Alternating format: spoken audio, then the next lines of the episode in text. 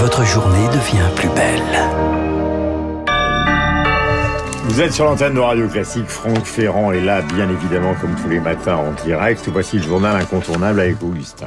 Dialogue entre rivaux aujourd'hui en Indonésie. Le président américain Joe Biden rencontre son homologue chinois Xi Jinping en marge du G20. La Corée du Nord, Taïwan et la montée de la compétition entre les deux géants au menu des discussions.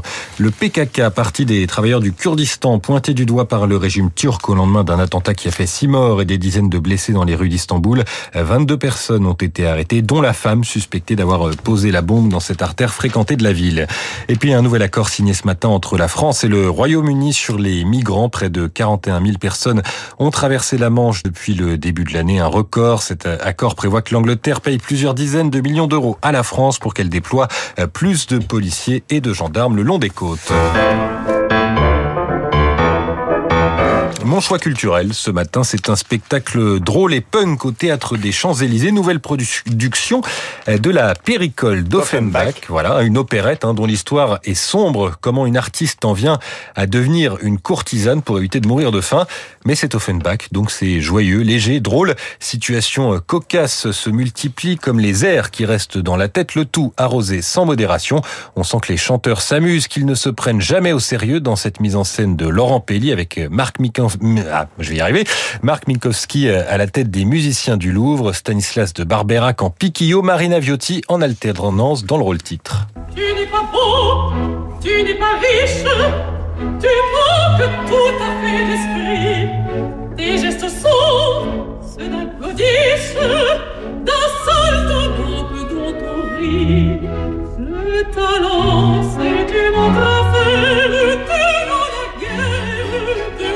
Pas besoin de maquillage pour cette Péricole tatouée. Marina Viotti a commencé comme chanteuse de métal.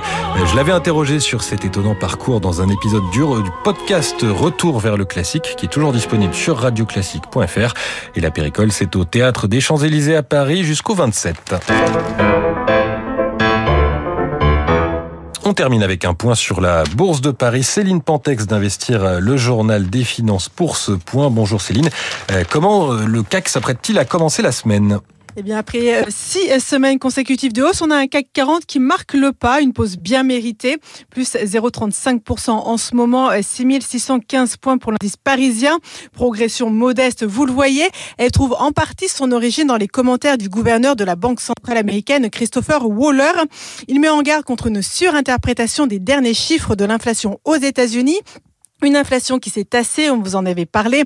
Elle est revenue à 7,7% sur un an au mois d'octobre contre un peu plus de 8% au mois de septembre. Alors oui, la Fed pourrait envisager de ralentir la hausse des taux et ce, dès le mois de décembre.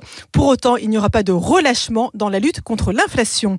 Pour finir, je vous rappelle le CAC 40 à 9h06, plus 0,35% à 6615 points. Merci Céline, et c'est à vous Guillaume, et c'est à vous Franck. Mon cher Franck, ce matin, nous allons rendre hommage, enfin plutôt vous allez rendre hommage et raconter l'histoire assez mystérieux de Diane de Poitiers. Un personnage extraordinaire. Oui, parce qu'en fait, ce qui est extraordinaire, c'est que José Dayan fait un téléfilm. Oui, ce soir d'ailleurs. Il y a énormément de livres qui sortent. Deuxième épisode ce soir avec Isabelle Adjani sur France 2. Hein.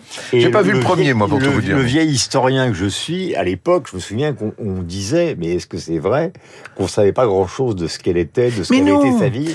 Et pourtant, les livres sortent, les films sortent. Mais etc. Oui, c'est un personnage fantastique qui a dominé, on peut le dire, le XVIe siècle français. Et qui était-elle vraiment ? Était-elle, comme on l'a tellement dit, la favorite d'Henri II ? Elle l'était en titre. Est-ce qu'elle l'était en fait ? Moi, je fais partie de ceux qui pensent que non.